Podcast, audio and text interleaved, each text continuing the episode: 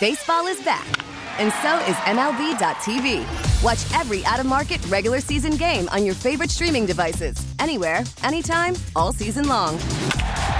Follow the action live or on demand. Track four games at once with multi view mode and catch up with in game highlights.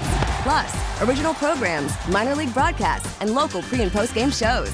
Go to MLB.tv to start your free trial today. Blackout and other restrictions apply. Major League Baseball trademarks used with permission. The top stories from across the New York tri state from the WCBS 880 Newsroom. This is the All Local.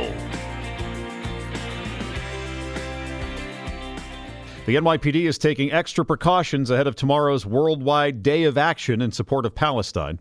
All cops have been ordered to report for duty in uniform. Chief of Patrol John Chell explaining. We are at heightened alert for what's going on overseas. Now we're going to Shabbat, and there's no direct threats to New York City, but there's threats on the internet from various places. Chell says the call to action by a former Hamas leader is being taken very seriously. Governor Kathy Hochul being proactive. Even my own state police, I went to the intelligence center. I said, let's ramp up every known area, possible target. Hochul will be participating in a White House briefing on the latest developments in the Middle East and security issues pertaining to New York. I'm Juliet Papa, WCBS 880 News. Police in Washington, D.C. and Los Angeles are also increasing security at Jewish and Muslim sites, temples, and schools this week, with the fear being the fighting in Israel and Gaza could prompt hate crimes. We have may have seen some of those already here in the city. The NYPD is investigating last night's attack on three men in Brooklyn as a possible bias crime. The men were eating outside on 86th Street in Bay Ridge when three cars pulled up. 15 men got out and started yelling anti Palestinian slurs. At least one of the attackers waved an Israeli flag. Police say some of the attackers punched and kicked one of the victims, an 18 year old, before driving off. He refused medical treatment. The Anti Defamation League Center on Extremism says calls for violence against Jews, Israelis, and Zionists increased 400% in the 18 hours after the Hamas attack on Israel and the ADL says that violent rhetoric has yet to slow down. The nation's largest Muslim civil rights organization, the Council on American Islamic Relations, says its Maryland office has received growing reports of Muslim and Arab students being harassed and intimidated in public high schools and on college and university campuses. Columbia University closed its campus today ahead of tomorrow's possible pro Palestine demonstrations. Yesterday, a 24 year old Israeli student was beaten in front of Columbia's library. A 19 year old woman was later arrested and charged with assault. Some North Jersey organizations are raising money and collecting supplies for the relief efforts in Israel. Jason Shames is the CEO of the Jewish Federation of Northern New Jersey, which has raised more than $600,000 since the Hamas attack.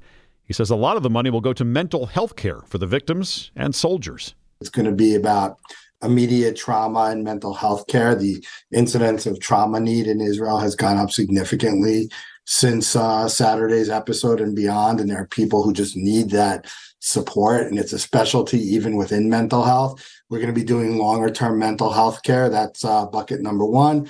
Bucket number two is going to be general support for both the soldiers and for medical facilities and medical clinics.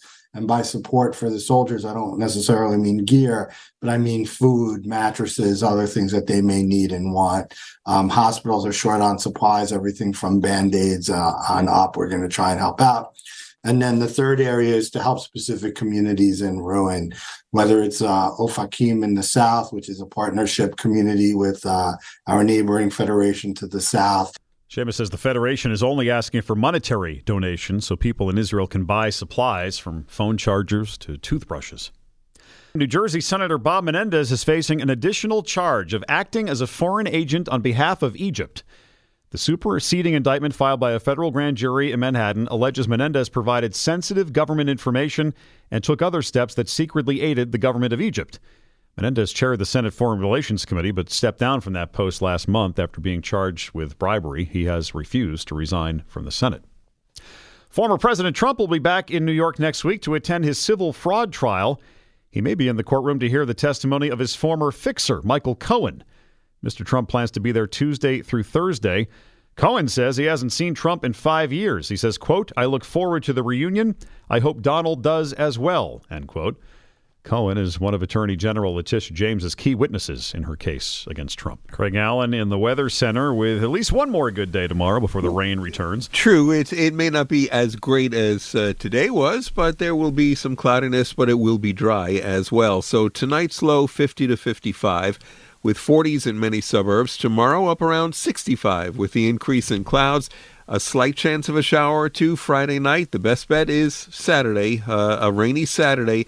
The early morning hours, it'll first be moving in. Uh, the steadiest, heaviest rains will be in the afternoon into Saturday night high 55 to 60. And then on Sunday, there is uh, a much more hopeful forecast here with lingering showers early, then partial clearing in the afternoon, and a high between 55 and 60. Stay informed. Stay connected. Subscribe to the WCBS 880 All Local at WCBS880.com or wherever you listen to podcasts.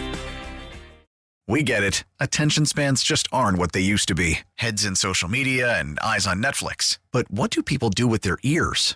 Well, for one, they're listening to audio. Americans spend 4.4 hours with audio every day. Oh, and you want the proof? Well, you just sat through this ad that's now approaching 30 seconds. What could you say to a potential customer in 30 seconds? Let Audacy put together a media plan tailor made for your unique marketing needs. Advertise with Audacy. Visit ads.audacy.com.